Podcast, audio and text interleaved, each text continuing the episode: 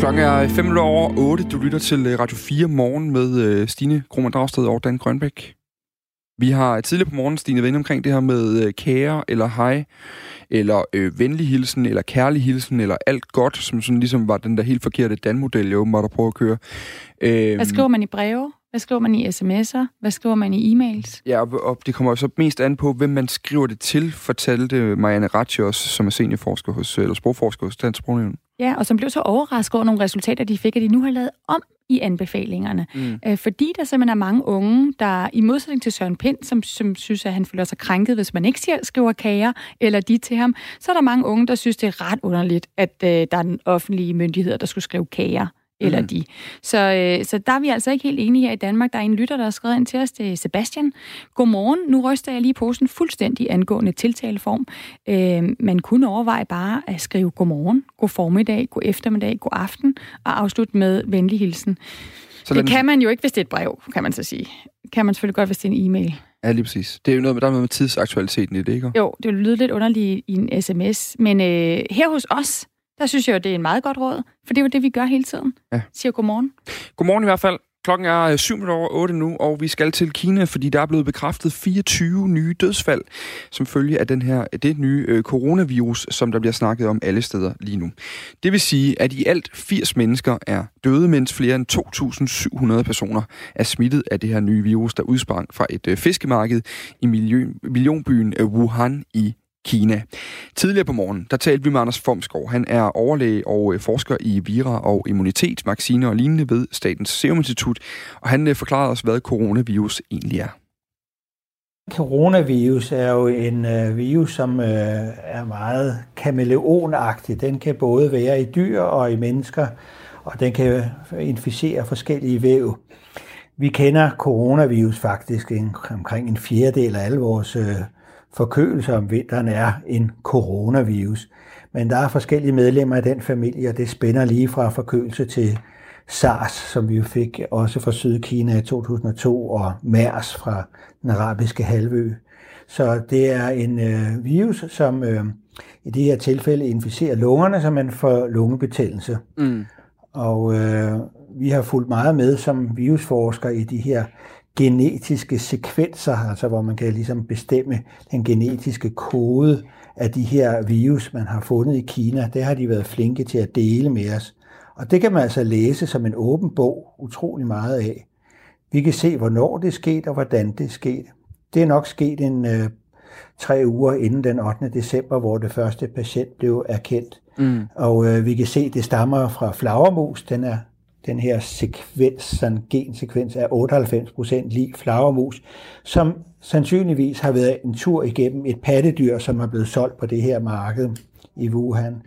Vi kan også se, om det er et enkelt hændelse, eller om det er sket på flere markeder og på forskellige steder. Og det ser ud som om, det er sket øh, på et marked, øh, og en enkelt øh, mutation gjorde, at det kunne smitte mennesker. Og så er det smittet videre der, og da man lukker markedet der 1. januar, der var skaden sådan set øh, sket. Øh, vi har også brugt de her gener til at udvikle genetisk diagnostik øh, i Europa og dermed også på Serum Instituttet, så vi er i stand til at diagnostisere, når man hoster og, og Om det er det rigtigt.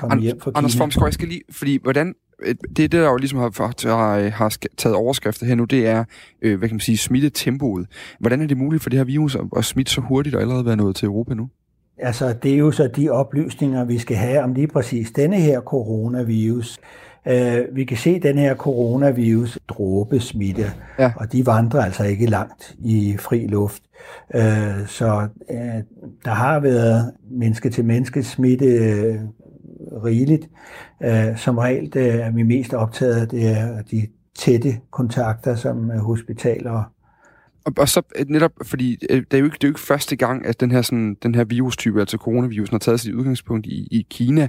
Når I nu går tilbage i de her gener og ligesom kan, kan læse ind i det, altså er der nogle specielle årsager til det? Altså vi har også talt om SARS og fugleinfluenza og sådan nogle ting tidligere. Ja, det er rigtigt.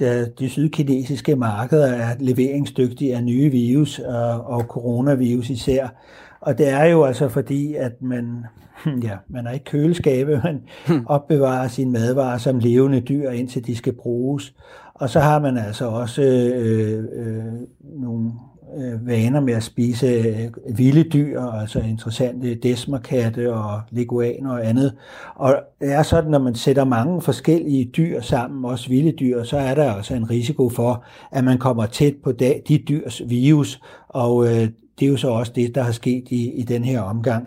Øh, men man har altså lært af at dele øh, genetiske sekvenser, man er også blevet dygtigere til at være hurtig til at dele sådan nogle ting, og den kan man altså bruge til at lave diagnostik og vaccine af de oplysninger. Vi har også snakket med Philip Rowan, der bor og studerer i Kinas hovedstad Beijing. Han fortalte, hvordan øh, stemningen i byen er lige nu. Min, øh, min, min samboer, han tog lige afsted i morges, så han gad ikke mere. Så han sidder på et fly til Amsterdam lige nu. Um, Overvejer så, så, ja, det jeg samme, kan, Philip? Ja, det gør jeg nok. Ikke så, ikke så meget, fordi jeg, jeg er bange for at blive smittet, og som sådan, jeg ligger også relativt, jeg er en ung mand, så jeg ligger relativt uden for risikozonen, i hvert fald blandt de, der er døde indtil videre. Men der er bare det, at, at hvis, du, hvis man skal ende med, hvis ja, det bliver lige så langt som, lang tid, som det gjorde med SARS i 2003, så kan man nok godt bare forvente, at der ikke kommer til at være vildt meget på gære den næste måneds tid. Og så er det bare ikke sådan, det er ikke så sjovt at sidde her i sin hutong i Beijing øh, og, øh, og læse bøger og se film i al evighed. Jeg tænker også bare, hvad, hvad du siger til, at de kinesiske myndigheder nu melder ud, at viruset jo også kan smitte i inkubationstiden. Altså, at ja. før folk viser tegn på at være smittet, fordi ellers har det jo været lidt sådan, at man kunne sige, okay, man kan tage folks temperatur, og, øh, og man skal måske holde sig for nogen, der hoster og viser tegn på sådan en influenza. Men, men øh, altså, føler, føler du, føler kineserne, at myndighederne har hånd om, om den her krise? Altså, det, det, det er svært at sige, ikke? Det, man må sige online, der har, været, der har faktisk været overraskende meget kritik af det, der foregik. Altså, og fordi det var, der gik så lang tid fra de første tilfælde der i starten af januar, til der egentlig kom rigtig fokus på det. Altså, det var jo før, vi skulle ind til den 22. januar, før der rigtig begyndte at ske noget, og så skete det jo bare enormt dramatisk, sådan, så lige pludselig så var det her overalt, ikke? Og der er jo nogen, der snakker om, at det, er jo, det, det, kunne, det kunne være håndteret bedre ved, at man gik ud og advarede tidligere om det. Øhm, og så nu her, til, lige her til morgen faktisk, der tog den kinesiske premierminister Li Keqiang, han var så den første højrestående politiker til at, til at møde op i Wuhan for at inspicere det dernede.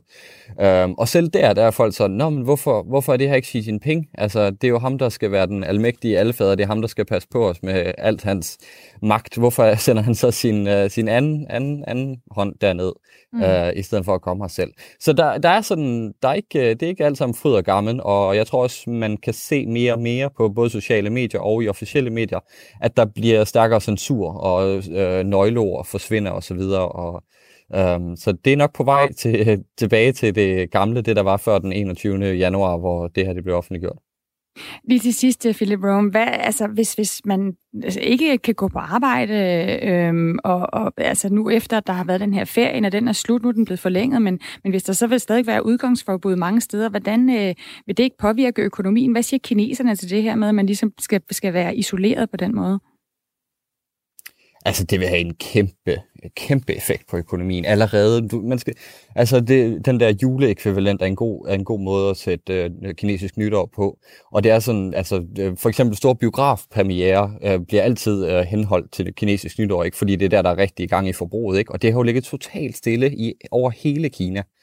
Øhm, og, hvis, og hvis det her det kommer til at fortsætte en måneds tid fremadrettet, så er det jo, altså, det, det, det er meget bekymrende. Der er allerede rygter om, at folk bliver folk får at vide, fabriksarbejdere især får at vide, at de skal ikke vende tilbage til byerne, fordi I har ikke noget arbejde, når I kommer her. Øh, altså, ordrebogen er så tom, at øh, det giver ikke rigtig mening, at de kommer, før, før der er rigtig brug for jer.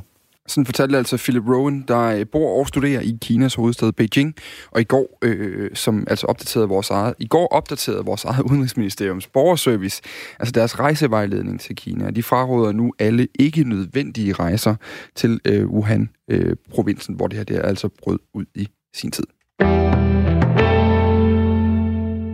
I weekenden der havde den danske dokumentarfilm Into the Deep verdenspremiere på en stor filmfestival i USA. Filmen den skulle egentlig have handlet om en fascinerende opfinder, der byggede ubåde og drømte om at blive verdens første amatørastronaut, der rejste ud i rummet i en hjemmelavet raket. Men så slog Peter Madsen jo den svenske journalist Kim Wall, Kim Wall i ihjel ombord på sin ubåd den 10. august øh, 2017. Og filmholdet bag dokumentaren blev ved med at filme. Godmorgen, øh, Niels Jakob Kyl Jørgensen. Godmorgen. Niels Jakob Køl Jørgensen, kan du høre os? I kan i hvert fald høre nogen, der pusler.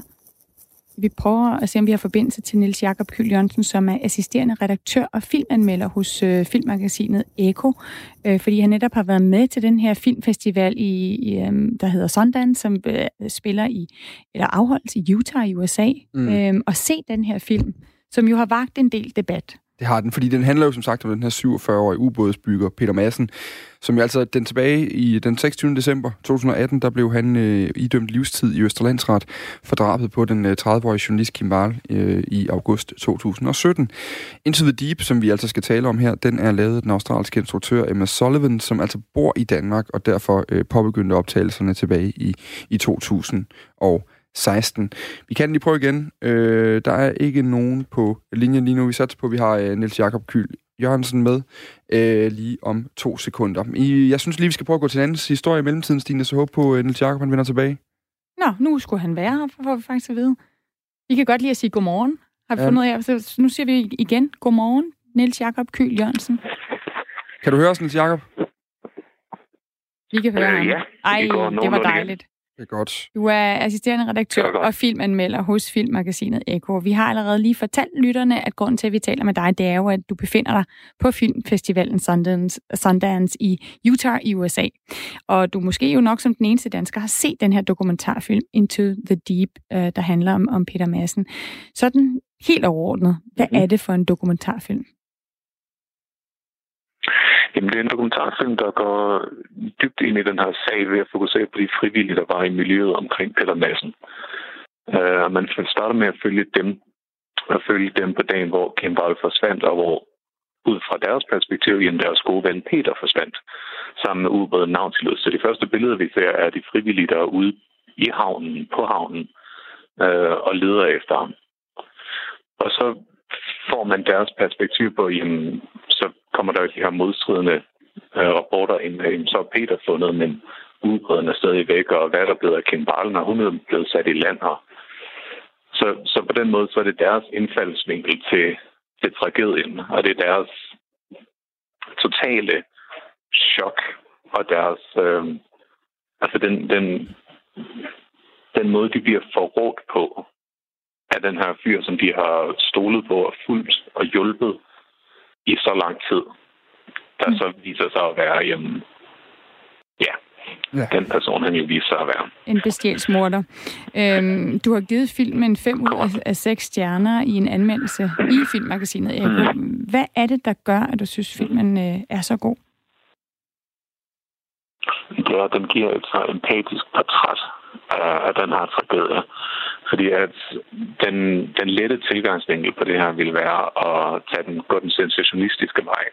Og så tage, altså fokusere på nogle af de pigerne detaljer og alt det, som, som man ofte ser i true crime-genren, hvor man går ind på øh, at fokusere på gerningsmanden, og man prøver at ja, altså at, at skabe den her elementære spænding, der ligger i opklaringsarbejdet.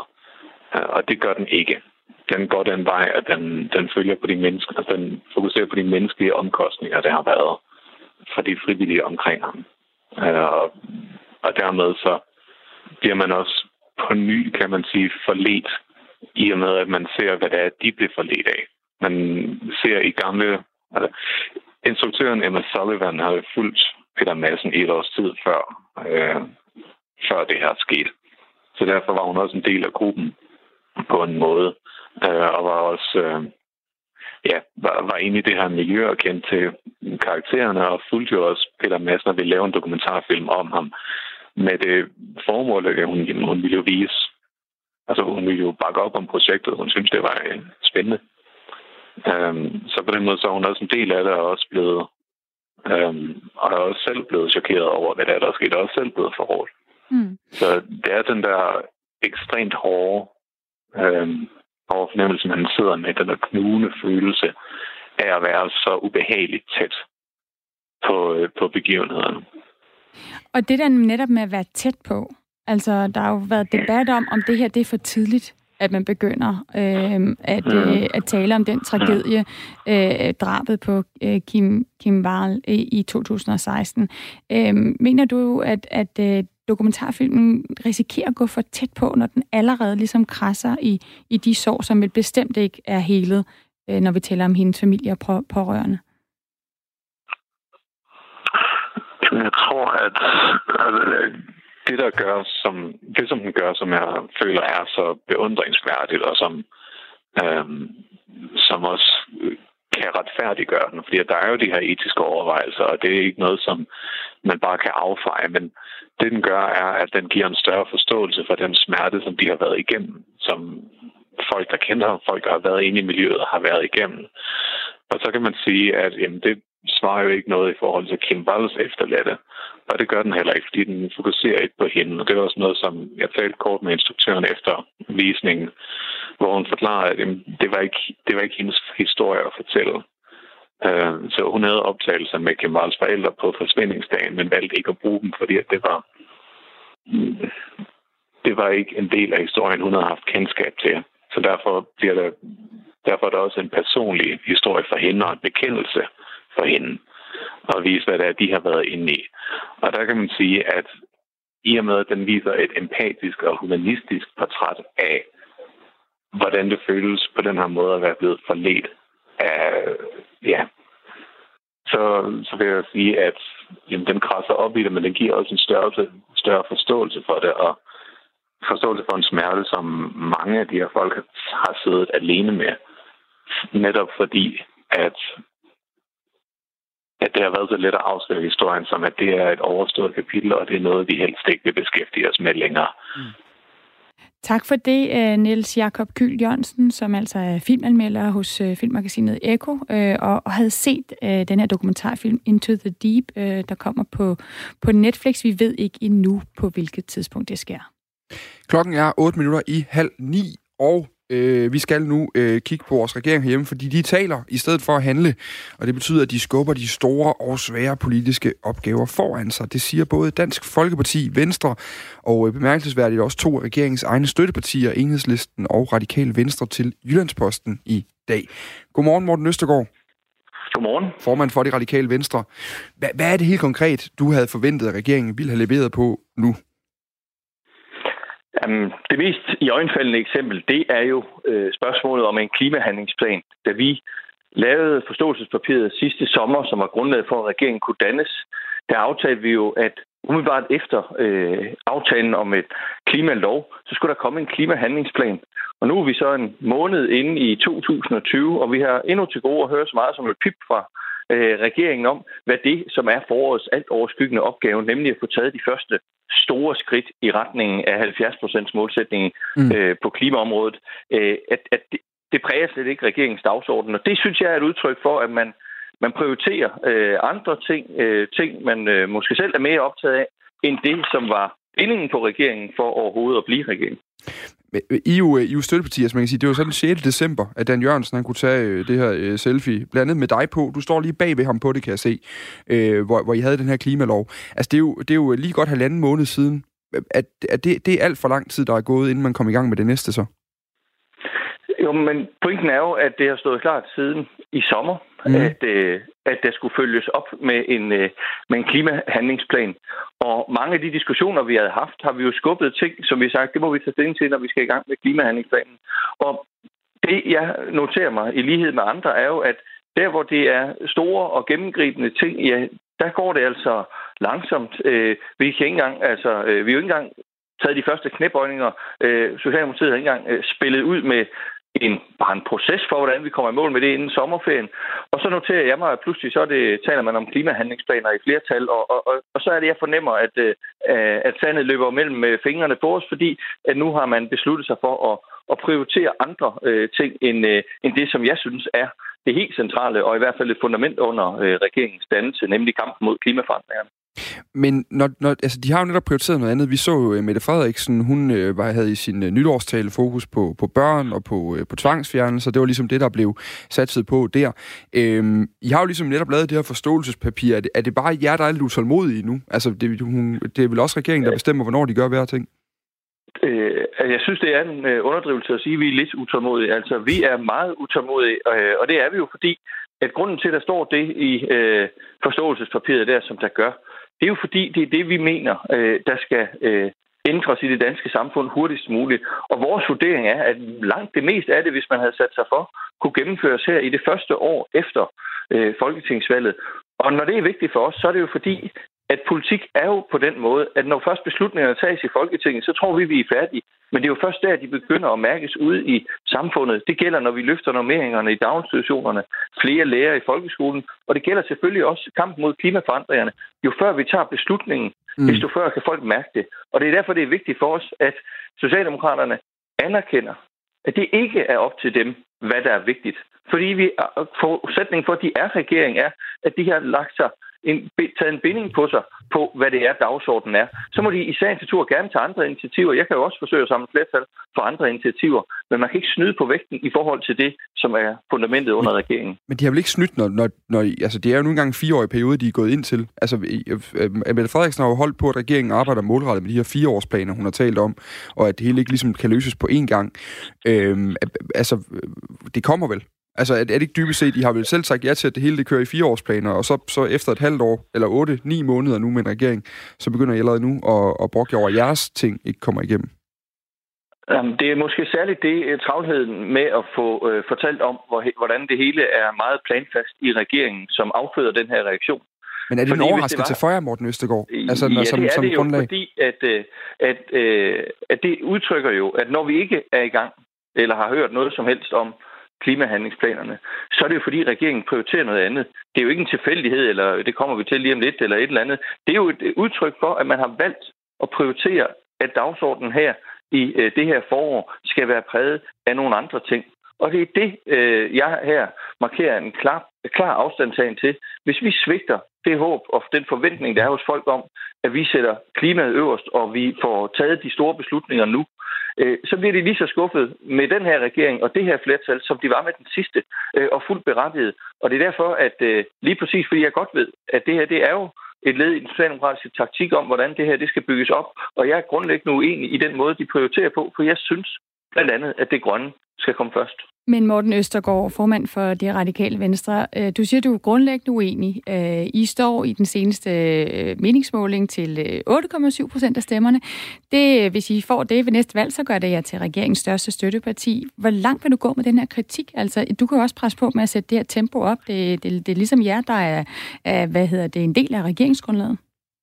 Ja, men altså, og det er jo derfor, at, at jeg så kunne sige, tager, tager bladet fra munden Øh, belært også af erfaringerne fra efteråret. Altså, vi glæder os over, at uddannelsesloftet nu endelig øh, ser ud til at blive afskaffet, men det indgik jo ikke i regeringens øh, finanslovsprioritering, da de spillede ud. Tværtimod var der nye uddannelsesbesparelser. Og det er derfor, at jeg med det her også forsøger at sige, ja, det er en socialdemokratisk etpartiregering, men det betyder ikke, at det er den, der bestemmer øh, dagsordenen for dansk politik. Men, men hvor lang tid vil du gå for at bestemme, hvor langt vil du gå for selv at bestemme dagsordenen? Altså, fordi du har jo muligheden for at gøre en masse ved det her sådan reelt politisk.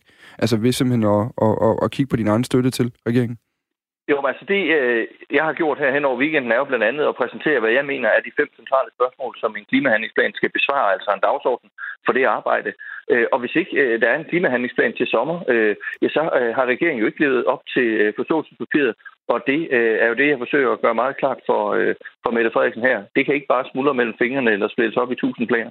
Hvad siger Mette Frederiksen til det? Det kan jo da undre lidt, når vi står sådan udefra og kigger ind, at de mm. ikke øh, kan tale sammen om det. Og man kunne også tro, at, at når, når det tager noget tid at komme med de her udspil, så handler det om, at der er jo rigtig mange penge involveret, og man måske gerne vil ligesom føre en forsvarlig øh, politisk øh, tilgang til for eksempel, hvordan man skal gribe an de her meget øh, ambitiøse øh, hvad hedder det, klimamål, I, I har sat. Er det ikke en rigtig god idé at bruge tid på det? Og hvorfor kan I ikke snakke sammen om det, øh, i stedet for at du sådan skal gå ud offentligt og, og nu ligesom øh, tro øh, regeringen, som I, som I selv danner parlamentarisk grundlag for?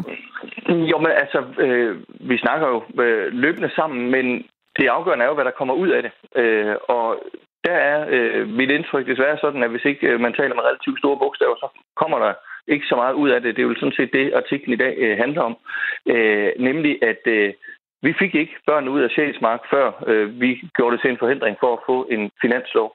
Vi fik øh, ikke øh, aflyst besparelser på uddannelse og kultur og trukket uddannelsesloftet væk, før øh, vi øh, satte hårdt mod hårdt i finanslovsforhandlingerne. Og, øh, og det er ikke, fordi jeg synes, det er optimalt, det skal være på den måde, men for mig er det bare ikke et alternativ at acceptere, at sådan for øh, hyggens skyld og for, øh, øh, øh fredens skyld, borgfredens mm. skyld, at så skal, øh, så skal vi holde os tilbage, når vi kan se, at prioriteringen er ved at glide sig hen. Hvad, hvad, hvad skal du til? Nu snakker du om en klimahandlingsplan inden sommer. Det har vist også været planen, også det, da der blev skrevet ud i, eller lavet nyheder om klimaloven i sin tid. Hvornår skal forhandlingerne være i gang, før I begynder at, at kigge på støtten til, øh, til regeringen? Ja, altså, øh, det afgørende er jo resultatet, øh, at vi er i mål, inden vi går på sommerferie, og at pengene ikke er brugt på alt muligt andet. Øh, og det er... Øh, Men hvorfor er det så relevant at tale om den 27. januar? Altså, kan man ikke nå det, hvis man bare Jamen, starter senere? Er, nej, det kan man ikke. Og det er jo det, der er hele pointen, at de beslutninger, som... Øh, altså, hver gang vi udskyder det, en måned eller to måneder, øh, så betyder det jo tilsvarende i den anden ende, at så ryger der en sæson, så kommer vi ind i 2021, før vi får lavet den lovgivning, der skal til, øh, hvis vi for eksempel skal lave en stor grøn skattereform. Altså ting tager tid, for den politiske beslutning er taget. Og her, når det handler om klimaområdet, så skal vi bare huske, at tid er jo det, vi ikke har. Altså, vi har 10 år til at nå vores målsætning, men hvis det, vi så kommer halvvejs ind i den her valgperiode, før der for alvor er truffet store beslutninger, der flytter noget, ja, øh, ja så har vi brugt en femtedel af den tid, vi havde tilbage. Lige til allersidst, Morten Østegård, øh, fordi vi skal til at faktisk nogle nyheder på, der står en nyhedsvært, der kigger lidt om på mig efterhånden, men, men jeg kunne godt tænke mig lige at høre øh, klimahandlingsplanen inden sommer, eller også så, øh, ryger støtten så fra radikale venstre til den regering, der sidder i øjeblikket? Ja, hvis ikke man lever op til forståelsespapiret, så kan vi jo, øh, så kan vi jo ikke øh, fortsætte på den måde, vi gør, og derfor er klimahandlingsplanen helt afgørende på det her form. Tak for det, Morten Østergaard. Selv tak. Formand for det radikale venstre. Og så er der nyheder med øh, Dagmar Østergaard. Og jeg tror ikke, hun kigger ånd på os, men hun vil Nej. i hvert fald gerne i gang nu. Det glæder vi os til.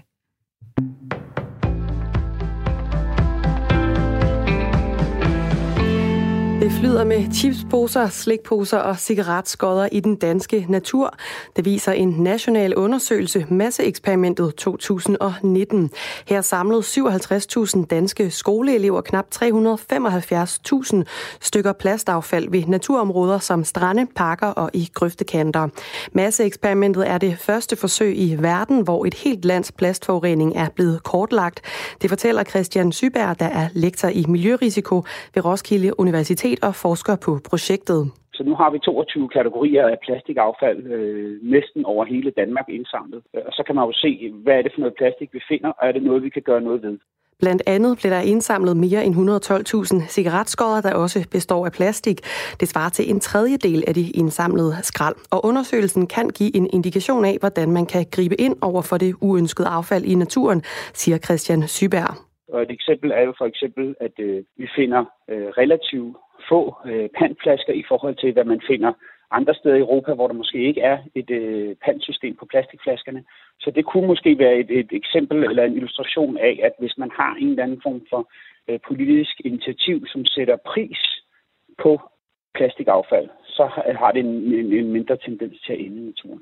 Lød det fra Christian Syberg. Elbiler er oftere involveret i uheld end andre typer biler. Det viser en rundringning, som politikken har foretaget hos Danmarks største forsikringsselskaber, Top Danmark, Tryk og Kodan. Her er meldingen samstemmende, at der bliver registreret flere uheld for elbiler, sammenlignet med biler med forbrændingsmotorer. Top Danmarks opgørelse viser, at elbiler er involveret i 20 procent flere uheld end andre typer biler. For det populære elbilmærke Tesla er tallet hele 50 procent. I runde tal har Top Danmark registreret 1500 skader alene på Tesla'er de seneste to år, skriver politikken. Ifølge Jens Røbke, der er chef for produktudvikling hos Top Danmark, kommer en del af skaderne fra uheld, hvor bilen kører ind i betonsøjler i parkeringskældre eller carporten derhjemme.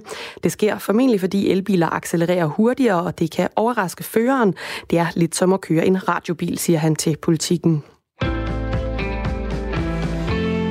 To personer, der er indlagt på et hospital i Malmø, testes for mulig smitte med coronavirus, det skriver avisen Sydsvensken. De to patienter holdes i isolation, og det er rutine, når der er tale om patienter, som kan bære på mulig smitte med alvorlig sygdom, siger læge Eva Gustafsson til avisen. Svaret på de prøver, der er taget på de to patienter, som nu er indlagt i Malmø, ventes klar i løbet af mandag. Hidtil er der kun bekræftet tre tilfælde af coronavirus i Europa. Det er i Frankrig, hvor sundhedsmyndighederne tidligere på ugen oplyste, at tre patienter er smittet og nu modtager behandling. Dødstallet som følge af coronaviruset i Kina er steget til 80 personer, mens det globale antal smittede nu er knap 2800. Det oplyser de kinesiske myndigheder natten til i dag dansk tid ifølge nyhedsbyrået AFP. Grammy-uddelingen blev natten til mandag dansk tid indledt med en hyldest til basketball-legenden Kobe Bryant, der søndag mistede livet i en helikopterulykke, det skriver nyhedsbyrået Reuters. Prisuddelingen afholdes på Staples Center i Los Angeles, der var Kobe Bryants tidligere hjemmebane. Ikke langt herfra styrtede en helikopter ned få timer før showet, som kostede den 41-årige Kobe Bryant, hans 13-årige datter Gianna og syv andre mennesker livet. Kobe Bryant er en af de største navne i amerikansk basketball, og han spillede hele sin karriere for klubben Los Angeles Lakers, indtil han stoppede karrieren i 2016. Ved Grammy-prisuddelingen var det den 18-årige, det 18-årige popikon Billie Eilish, der blev den helt store vinder. Hun løb blandt andet med årets album og årets bedste sang. DMI melder om, at det bliver skyet i dag, og efterhånden kommer der også regn vestfra. Omkring middag for Jylland en smule opklaring, dog stadig med mulighed for enkelte byer. Temperaturerne de lander mellem 4 og 7 graders varme.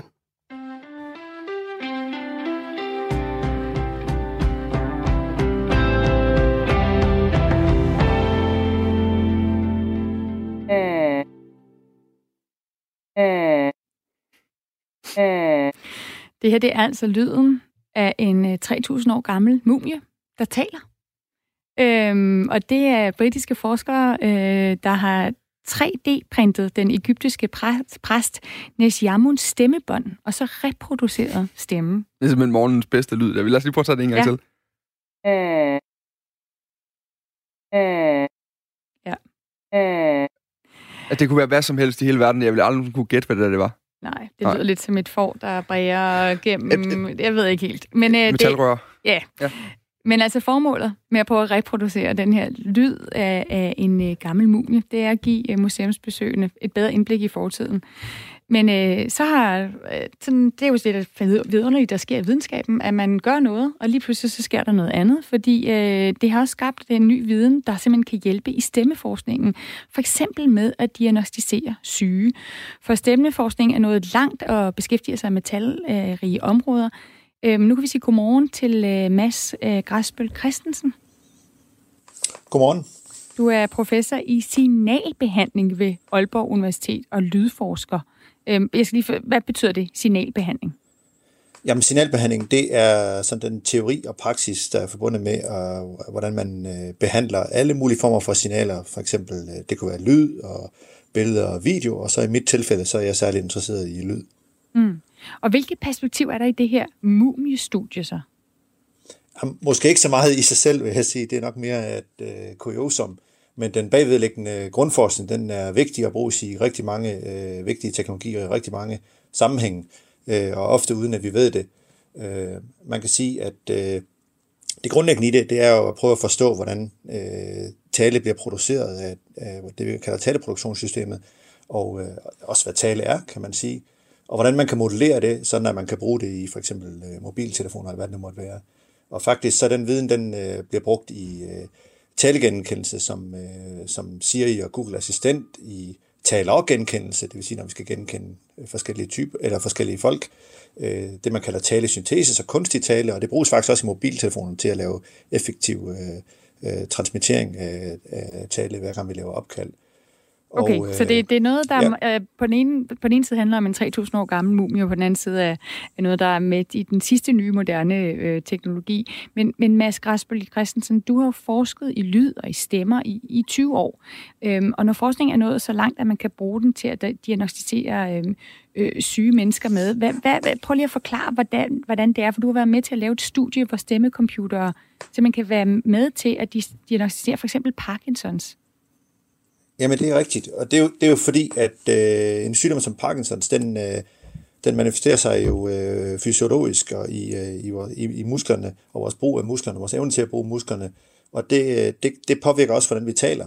Og øh, det vil sige, at ved at øh, opstille modeller af, for, øh, for, hvordan talen bliver produceret, og, og så kigge på, hvordan den, de modeller ser ud for, øh, for en almindelig, øh, sund og rask øh, taler, og så sammenligne det med, øh, en, der for eksempel har Parkinsons, jamen, så kan man se øh, forskelle der. Og de forskelle, det er selv, de kan virke meget små i det, men man kan faktisk øh, detektere dem meget, meget tidligt. Og øh, det vi så har arbejdet med specifikt, det var at gøre sådan, at de her metoder, øh, de også fungerer øh, i, i støjfulde øh, sammenhæng, som for eksempel, at det kunne virke over en mobiltelefon. Hvad vil det betyde helt konkret, hvis vi lige fokuserer på det med Parkinsons? Altså, vil, vil, betyder det, at man så for eksempel kan diagnostisere folk øh, før, at, øh, at man normalt vil kunne, fordi man kan høre det på stemmen? Eller hvad er det, der, der er fantastisk ved den her øh, metode? Jamen, der er flere ting ved det. Det ene er, at lige nok det, du siger der, det er, at, øh, at, man kan, at man kan diagnostisere det meget, meget tidligt i forløbet, og så det er også en nem måde at gøre det på. Øh, man skal ikke til at udføre en masse komplicerede øh, forsøg eller øvelser, eller hvad du nu vil kalde det. Øh, ja, så det, det er sådan set essensen af det. Og så øh, kan man også øh, øh endelig gøre det med nogle objektive mål, det vil sige, det er ikke bare et skøn, en læge skal, skal foretage. Altså vil det sige for eksempel, hvis jeg nu ikke ved, om jeg har Parkinson, der er ikke andre, der ved det, så vil sådan et program faktisk kunne afsløre det, inden at der er også et eller andet lidt uhyggeligt ved det. Hvis man pludselig får at vide om fem år, så får du Parkinson, så kan vi høre på din stemme.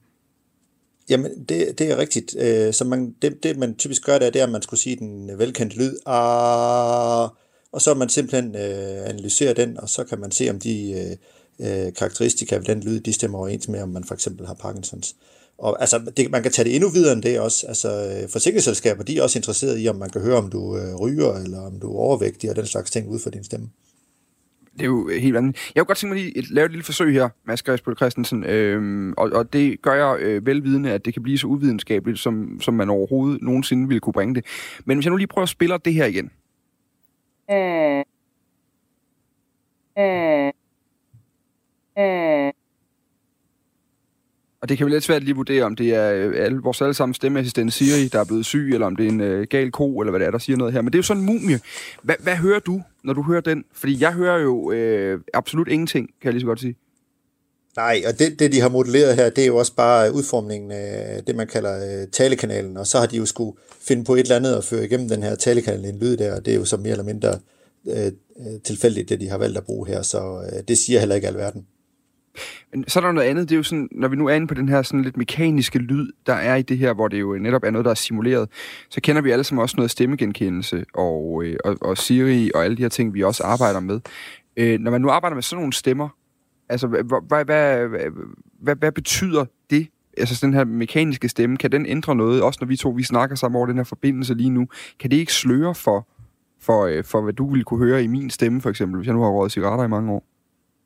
Jo, bestemt. Og der er jo også folk, der arbejder på, om øh, kan man tage øh, en stemme og få den til at lyde som en anden stemme. Mm. Og så er der nogle andre folk, der arbejder på, at øh, kan man detektere, når folk forsøger at gøre den slags ting. Fordi det, er jo, det, vil jo, det kan jo selvfølgelig have en masse øh, træls anvendelser. Ja, Mads Græsbøl Christensen, kan du høre øh, på, på mig og Dan, om der er nogen af os, der har røget cigaret?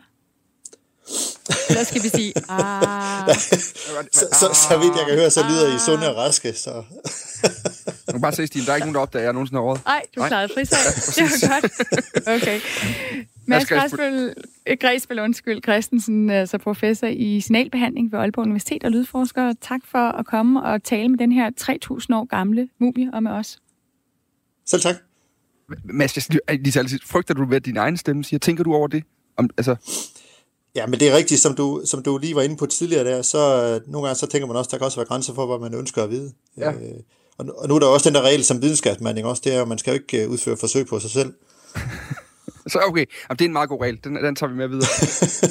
det er godt. Tak for det, Mads Græsbøl. Ja, så tak. Det synes jeg var lidt, uh, lidt interessant, det der faktisk. Ja, ja. ja du var glad. Meget. Jamen, jeg, jeg, du klaret frisag. jeg tænkte, man kunne måske også på et tidspunkt sørge for, at man kunne gå hen her og Siri. Lidt mere naturligt at høre på. Altså, ja. Det er man jo, kunne tune Siri. Det er jo noget helt andet. Men ja. man kan jo gå ind jo og indtale, man kan jo indtale sin egen stemme, eller ens børn kan indtale øh, Siri. Mm. Øh, ligesom det, hun skal sige, sådan, så man hører deres stemme i stedet for. Nej, det er måske meget smart. Ja, det havde jeg Nå. tænkt over. Men øh, jeg ved ikke, om jeg ville blive forvirret, hvis jeg havde en, øh, en 10-årig, der pludselig sagde, drej til højre. Nej, det kan godt være. Ja. Klokken er blevet øh, kvart i ni, og Karoline Wozniacki, hun spillede tenniskarrierens aller sidste kamp i fredags, da hun tabte i tredje runde i Australian Open. Hun har flere gange været nummer et på verdensranglisten. Hun er et af Danmarks øh, absolut største sportsnavne. Måske også nogensinde kunne man godt øh, slippe afsted med at sige. Vores sportsvært på øh, det program, der hedder Sportsugen, han har talt med kulturminister Joy Mogensen om øh, Karoline Wozniackis karriere. It's going to be really hard for me to not have Caroline on the tour. She's literally one of my best friends. I was so happy for you uh, when you won the Australian Open and also world number one, of course. That is uh, the pinnacle of our sport, and you did it all. I just want to congratulate you on all the things that you, you achieve. I hope to keep seeing you around. En øh, hyldest fra de allerstørste til Karoline Wozniacki, som altså er færdig som tennisspiller. Miss Sunshine har nemlig slået sin berømte baghånd for sidste gang. Allerførst skal vi helt ind på de bonede gulve til sportens øverste instans. Nu er vores kulturminister Joy Mogensen fra Socialdemokratiet med på telefonen. Joy Mogensen, det er bestemt ikke hver gang, at en dansk atlet stopper karrieren, at man får opmærksomhed fra en minister. Hvorfor vil du gerne være med, når det handler om Karoline Wozniacki? Det vil jeg rigtig gerne, fordi at jeg synes, at udover de fantastiske sportslige resultater, hun har leveret, så har hun været, også været rigtig god til at samle danskerne omkring det. At øh, jeg havde selv oplevelsen af, at hun kom til Roskilde, dengang jeg var borgmester, og den måde, hun tog sig tid til, at hun formåede virkelig at få alle borgerne til at strømme ind på byens torv, og på den måde føle, at de var en del af hendes succes. Det synes jeg er rigtig vigtigt, når, når sportsstjerner også kan det. Hvor ligger hun øh, på ranglisten, skal man sige, over atleter fra Danmark igennem tiden? Altså i min verden, så ligger hun øh, blandt de allerøverste. Og det er måske også fordi, at jeg, jeg jo selv er vokset op i sådan en tid, hvor der var mange, der sagde, at ligestillingskampene var vundet. Og alligevel, så lader jeg i hvert fald mærke til, at når den her lille, lyshårede pige fra en meget tidlig alder simpelthen satte sig så store mål, og også talte åbent omkring den flid, der skulle til, den disciplin, der skulle til, så er det i hvert fald noget, som jeg også gerne vil melde mig øh, under fanerne til at sige, det inspirerede faktisk også mig til, at øh, det er sådan, jeg faktisk gerne vil behandle. Det er sådan, vi vinder ligestillingskampen. Det er ved netop at sige, vi kan, vi vil, og vi gør det. Så Karoline Wozniacki har været en lige så stor faktor for dig i ligestillingskampen som på tennisbanen? Altså, jeg synes, hun har været en personlig inspiration, og jeg er ret sikker på, efter at have set hende sammen med mange af de her små, håbefulde tennisspillere, både drenge og piger, men måske i særdeleshed lige så også piger. Så det, at hun har tur være så åben omkring, at, øh, at selvom hun jo ser så sød og smilende ud, og med sunshine og det hele, så har hun jo aldrig lagt skjul på, at det kræver altså hårdt arbejde, disciplin, for at få sit talent til at blive til store drømme. Men hvis man så er villig til og altså virkelig arbejde for sine ambitioner, så kan man til gengæld også få drømmene til at blive til virkelighed. Det synes jeg er en væsentlig del af, af ligestillingskampen også, at det kan godt være, at piger kan se små og søde ud, men de har store drømme, og de har faktisk også kræfterne til at forfølge dem og gøre dem til virkelighed. Det er hun jo et øh, rigtig godt eksempel på. Ja, det med det hårde arbejde og så videre, det taler vi faktisk med øh, den danske ambassadør i Polen om øh, lige om lidt, for det er de faktisk meget stolte af i Polen. Men lige til sidst, øh, Joy Mogensen, der, øh, selvom Bosniaki jo er en stor og populær spiller, så er hun også en person, der deler vandene lidt. Øh, har du et bud på, hvorfor hun øh, også gør det? Er det den danske jantelov, eller hvad er det der for Karoline Bosniaki til at, at, at dele det lidt? Altså, jeg, jeg tror, at alle, der ligesom sætter sig så store mål, som hun har gjort, og, altså, og, og virkelig kæmper for at forfølge sine ambitioner og sit talent, jamen, det, det er svært at gøre det, uden også at dele vandene. Altså, øh, altså, hvis man gerne vil være en, der samler bredt, så skal, man, så skal man jo også passe på med at gøre noget, der er utraditionelt, og man kan ikke have så store drømme, og man kan ikke gøre dem til virkelighed, hvis ikke man også nogle gange tør stikke lidt ud. Og, øh, og det, det har hun turet, men men i min verden på en måde, hvor at jeg ikke sådan synes, man kan pege fingre af noget, hun har gjort, men bare, at man, man er kontroversiel, når man gør noget ekstraordinært. Øh, så er man ligesom øh, altså usædvanlig, og derfor har folk meninger til en, men jeg synes, hun har taklet det rigtig flot, og stadigvæk formået at samle danskerne. Tak skal du have, Joy Mogensen. Jeg ved, du er i gang med noget, så tak fordi du havde tid til at være med her på Radio 4. Tak for det. Det var sportsvært Claus Elgaard, der takkede her, øh, og det var ham, der interviewede kulturminister Joy Mogensen. Hele interviewet kan høres i programmet Sportsugen, der findes både på podcast og på hjemmesiden. Nogle forældre betaler deres børn for ikke at have et fritidsjob for så har de mere tid til deres skole eller uddannelse. Det oplever HR-chef øh, i Lego, Bente Noringris, øh, som vi snakkede med i sidste uge, og hun ser det som et problem. Som forældre, der, øh, der er man jo øh, man er med til at tage nogle vigtige beslutninger for, for, for, for sine børn. Og jeg tænker, at man øh, egentlig også skal tænke, at øh, børn har brug for at få flere forskellige former for kompetencer bygget på, og ikke kun det at gå i skole. Jeg er simpelthen i forskellige sociale sammenhænge selv stødt på den her, at, øh, at forældre siger, at nej, vi vil hellere hjælpe vores barn, så vedkommende ikke behøver at have et job. Og jeg tænker bare ikke, at man hjælper. Altså man hjælper ikke ved at betale sit barn for ikke at have et fritidsjob. Det, øh, det er noget, der har sat tankerne gang, øh, i gang hos dig, Camilla. Du Ja, godmorgen. Godmorgen. Jeg har tænkt og tænkt hele weekenden. Jeg har også holdt lidt fri. Øh, jeg synes, det er en meget spændende debat, som jeg gerne øh, vil tage i mit øh, program Ring til Due lige om lidt. Fordi, øh, hvad er det egentlig, forældrene skal hjælpe deres børn med at prioritere? Altså, skal de prioritere skole og uddannelse? Altså, i det her tilfælde er det folkeskole og gymnasium typisk. Eller skal de vælge sport, venner, fritidsjobbet, det kan jo give noget, øh, det hele, men hvad er det så, man skal ligesom pushe som forældre? Og øh, der, det er faktisk sådan, at færre og færre børn mellem 13 og 17 år har et, et fritidsjob, og det er jo ikke kun fordi forældrene ligesom betaler dem for at, at blive væk, men i dag vil jeg rigtig gerne høre fra folk derude, hvad har det givet dem at have et fritidsjob, og hvad har det givet i det lange løb? Øh, er det noget, der kan konkurrere med gode karakterer og, øh, og mere tid til, til skolebøgerne? Så det er mit spørgsmål øh, til folk derude i dag. Og man kan skrive ind på 1424, en sms, øh, start øh, beskeden med R4, og så kan man også ringe. Det kan man på 72 30 44 44. Telefonen den er åben nu. Og det er altså ring. Det er ring til du, der starter lige her øh, om cirka 9 minutter efter nyhederne. Så øh, måske en 15 øh, minutter, så jeg kan regne.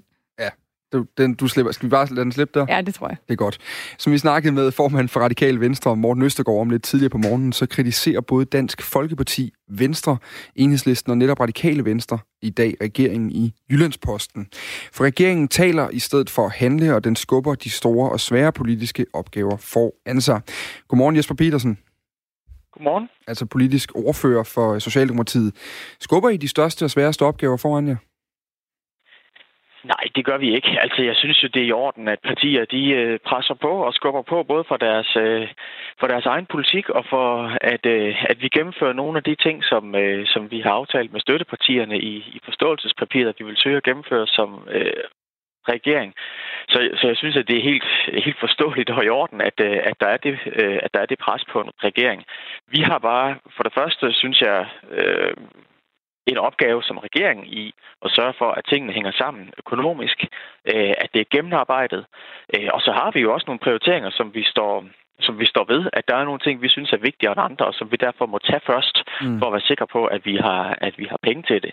Men at der ingenting sker, det kan jeg ikke rigtig øh, genkende, og synes slet ikke, det er en rimelig kritik fra medlemmer af den tidligere regering, der har brugt fire år på at skændes mere med hinanden, end at gennemføre politik i Folketinget. Men vil så lad os holde fokus på jeres egne støttepartier, så, så lader vi den tidligere regering ligge. Øh, hvis vi lige prøve, vi snakkede jo med Morten Østergaard lidt tidligere, og han sagde blandt andet sådan her til os. Hvis ikke øh, der er en klimahandlingsplan til sommer, øh, ja, så øh, har regeringen jo ikke levet op til øh, forståelsespapiret, og det øh, er jo det, jeg forsøger at gøre meget klart for, øh, for Mette Frederiksen her. Det kan ikke bare smuldre mellem fingrene eller spilles op i tusind planer. Og det skal være nu, siger Morten Østergaard, man skal i gang for at være sikker på, at den ligger der til sommer.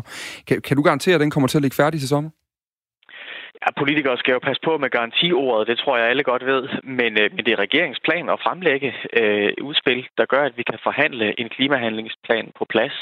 Det ved Morten Østergaard også godt, øh, for det er jo det, vi har aftalt, da vi sidste år øh, lavet en, øh, en klimalov, mm. som jo sætter et uh, utroligt ambitiøst mål, vel det mest men, ambitiøse, en regering har i verden. Men det ved Morten Østergaard godt, og alligevel og nu, så mener han nu, nu at det... vi så i gang med den her handlingsplan. Ja, og, nu, og det mener han allerede nu, der er vi for langt hen til, at der er ikke engang kommet nogen melding om, øh, hvornår udspillet kommer. Man er ikke rigtig, man har ikke selv som støtteparti, som har øh, det grønne som et meget højt område, der har man ikke engang hørt noget om, hvordan planen kommer til at være, øh, eller handlingsplanen kommer til at være i forhold til, til foråret, hvordan strukturen eller processen kommer til at forløbe. Altså, øh, kan du ikke forstå, at Morten Østergaard han begynder at blive bekymret? Han behøver ikke at være bekymret for regeringens intention i hvert fald. Øhm, og der er jo alle mulige øh, muligheder for at tage den dialog med, øh, med klimaministeren øh, om, hvordan det her det skal, det skal foregå, i, mm. i hvilke skridt det skal tages. Men, men vær ikke i tvivl. Altså, vi har aftalt, at vi vil øh, lave forhandlinger om en klimahandlingsplan inden sommerferien, og det har vi også tænkt os at gøre. Og når vi så må insistere på, at, at øh, vi som regering har et ansvar for, at tingene de hænger sammen og er gennemarbejdet, så er det jo nogle gange det, der gør, at, at der går lidt længere tid, inden der kommer et udspil, end man måske kunne, øh, kunne tænke sig som, øh, som IVO's støtteparti. Mm. Og det er, det er fair nok, men tingene skal være gennemarbejdet, og, øh, og øh, i orden, det er regeringens lod. Mm. Det må så også sige til Morten Østergaard, at, at lige præcis klimaområdet er jo en af de ting, der gør, at, øh, og det at have råd til at gennemføre de ting, som øh, vi Men gerne det, det, det er vel også en del af forhandlingen, at snakke så, finansiering af det, Jesper Petersen. Og det er jo egentlig bare det, han ja, efterspørger, I kommer i gang med den klimahandlingsplan. Ja, øh, det jeg ville frem til var at, øh, at give et eksempel på, hvorfor at, øh, at man godt kan synes, at nogle ting tager længere tid, end man godt kunne tænke sig. Øh, bare i sidste uge var der jo en diskussion om dagpenge, øh, og at kompensationsgraden på dagpengene øh, falder. Og der måtte regeringens svar jo være, at det er, når vi ikke tager det nu, selvom vi er enige i, at det er et problem, så er det fordi, vi blandt andet vil være sikre på, at vi har penge til øh, klimahandlingsplanen, til den grønne omstilling og til en ret til tidlig tilbagetrækning. Øh, så, så det er jo et spørgsmål også om, om prioritering, og det, det står vi gerne på mål for. Vi har store ambitioner, men vi skal også sørge for, at tingene de hænger sammen rent økonomisk. Jesper Petersen, politisk ordfører fra Socialdemokratiet. Hvad er det, I så har så travlt med, øh, hvis I nu har I lavet den her øh, øh hvad hedder det, intention om, om klima? Klimaet? Det skal ligge klar inden sommeren. Øh, jeres støttepartier kan ikke fornemme, at der sker noget. Hvad er det, I har så travlt med, siden I engang kan, kan, kan ligesom gå i startboksen med det? Jamen, jeg synes da heller ikke, at det er fair at sige, at, øh, at der ingenting sker. Vi har lige øh, gennemført øh, lige inden juleferien en, en meget omfattende finanslovsaftale, som tager fat på noget af det, der er det vigtigste for os, at sætte velfærden først og lave en, en genopretning på en lang række punkter. Hvad er de konkret og travlt med nu, efter finansloven, som gør, at I ikke kan komme i gang med den her, med den her klimaforhandling? Vi kan også godt komme i gang med en klimaforhandling, og det vil ske inden, øh, inden sommerferien. Øh, det er det, der er, øh, er meldt ud. Forhåbentlig har vi også en aftale inden sommerferien. Det beror jo så på de Øh, politiske øh, forhandlinger, der kommer. Men, øh, men man må have lov til som regering at, at sørge for, at tingene de er, at de er ordentligt forberedt, inden, inden, man, inden man laver de her forhandlinger. Det er klart, men, men man kan undre sig over, hvad det er for ting, der skal, der skal være så ordentligt forberedt, når både Radikal Venstre og også andre støttepartier som Enhedslisten går ud og siger, at de her planer, som Mette Frederiksen har lagt, de er rigide, hvis man ikke kan komme i gang med at tale om det, I faktisk er enige om i det her forståelsesparti, hvis man ikke kan handle på det. Så hvad er det, I har så travlt med lige nu, siden at, at I ikke kan komme videre øh, og specifikt konkret udmyndte, hvad der skal til for at, for at komme videre med den her klimalovgivning? Jamen, er det en helt fair øh, kritik at sige, at der ingenting sker? Altså på et halvt år, hvor øh, vi har det været synes jeg er støttepartier jo. Er der jo jamen, og det er jo også fair nok, synes jeg, at, at de presser på. Øh, men det kører altså frem efter den plan, der er lagt og som er aftalt. På bare et halvt år har vi fået vedtaget en, en klimalov. Nu er det det punkt, vi taler om, som, som vil er den mest ambitiøse i verden, kommer til at forpligte Folketinget bredt til at opnå den her meget ambitiøse 70% målsætning. Mm. Og i den samme aftale, der indgår det, at man i det nye år skal forhandle en, øh, en klimahandlingsplan, tage fat på hele den her række af områder om landbrug og transport, øh, energiforsyning, hele, øh, alle de emner, som det kommer til at, at indbefatte. Øh, og det arbejder regeringen på og vil, øh, og vil komme med sin udspil, når, øh, når vi er klar til at tage de forhandlinger. Men det, det går frem efter den plan, vi har aftalt. Det kan jeg forsikre Morten Østergaard om. Men, men altså, øh, der må være et eller andet her. Der må være et memo, der ligesom ikke er kommet frem, øh, Jesper Petersen. Fordi som, som Stine, øh, min kollega lige var inde på lige før, så siger Pernille Skipper til Jyllandsposten i dag, det er for rigidt og ensporet, at regeringen ikke kan afvige fra en eller anden plan, den har lagt. Vi kan ikke komme igennem fire år med den her tilgang på en god måde. Morten Østergaard øh, citeres for at sige, igen og igen må vi dømme nøl, og det er uholdbart. Så der er vel en eller anden, øh, jamen der er vel et eller andet memo, der ikke er kommet frem, for det virker til, at det er en plan, I har lagt, som jeg støttepartier jo ikke rigtig er enige i. Mest alt er der vel en rollefordeling, der er forskellig her. Øh, altså, jeg synes ikke, at det er en rimelig kritik øh, at sige, at der, at der ikke rigtig sker noget. Jeg synes faktisk tværtimod, at vi kommer øh, for rigtig mange ting. Men det er nu engang øh, det, støttepartierne, som ligesom jeres grundlag siger, så er det ikke, er det ikke ja, det er afhængigt af dem? Er det ikke nødt til at tage det, det seriøst? Siger, det, selvfølgelig. Øh, selvfølgelig er vi det, øh, og lytter til, hvad de siger. Men jeg prøver også at sige, at der er også et spørgsmål om rollefordelingen her. Altså, det er regeringens ansvar at sørge for, at tingene de hænger sammen. Øh, at der er en sammenhæng i politikken, og at der er en økonomisk prioritering, øh, der gør, at, øh, at, at pengene passer. Øh, og øh, så er oppositionspartiernes lod måske nogle gange at, at presse mere på at være utålmodige og vise deres mærkesager, og det, det er fair nok. Øh, men vi har nogle klare prioriteringer og også et ansvar, som vi vil leve op til. Som, øh, som, Klimapolitik er vel også jeres mærkesag, Jesper Petersen? Jo, det er det, og, og vi går frem fuldstændig, som det er vores tanke. Mm. Øh, først der har jeg gennemført en, øh, en klimalov. Øh, det formåede den tidligere regering jo ikke. Den ville jo faktisk Jamen, ikke. Den havde forbløffende få ambitioner her. Men... Øh, det er sket nu, og efter aftalen så fortsætter vi med en klimahandlingsplan, og det sker her i, i, i første halvår af 2020. Jesper Petersen, politisk ordfører for Socialdemokratiet. Tak for det. Selv tak. Og øh, det blev de sidste ord i dagens udgave Radio 4 Morgen. Vi er tilbage igen i morgen tidlig.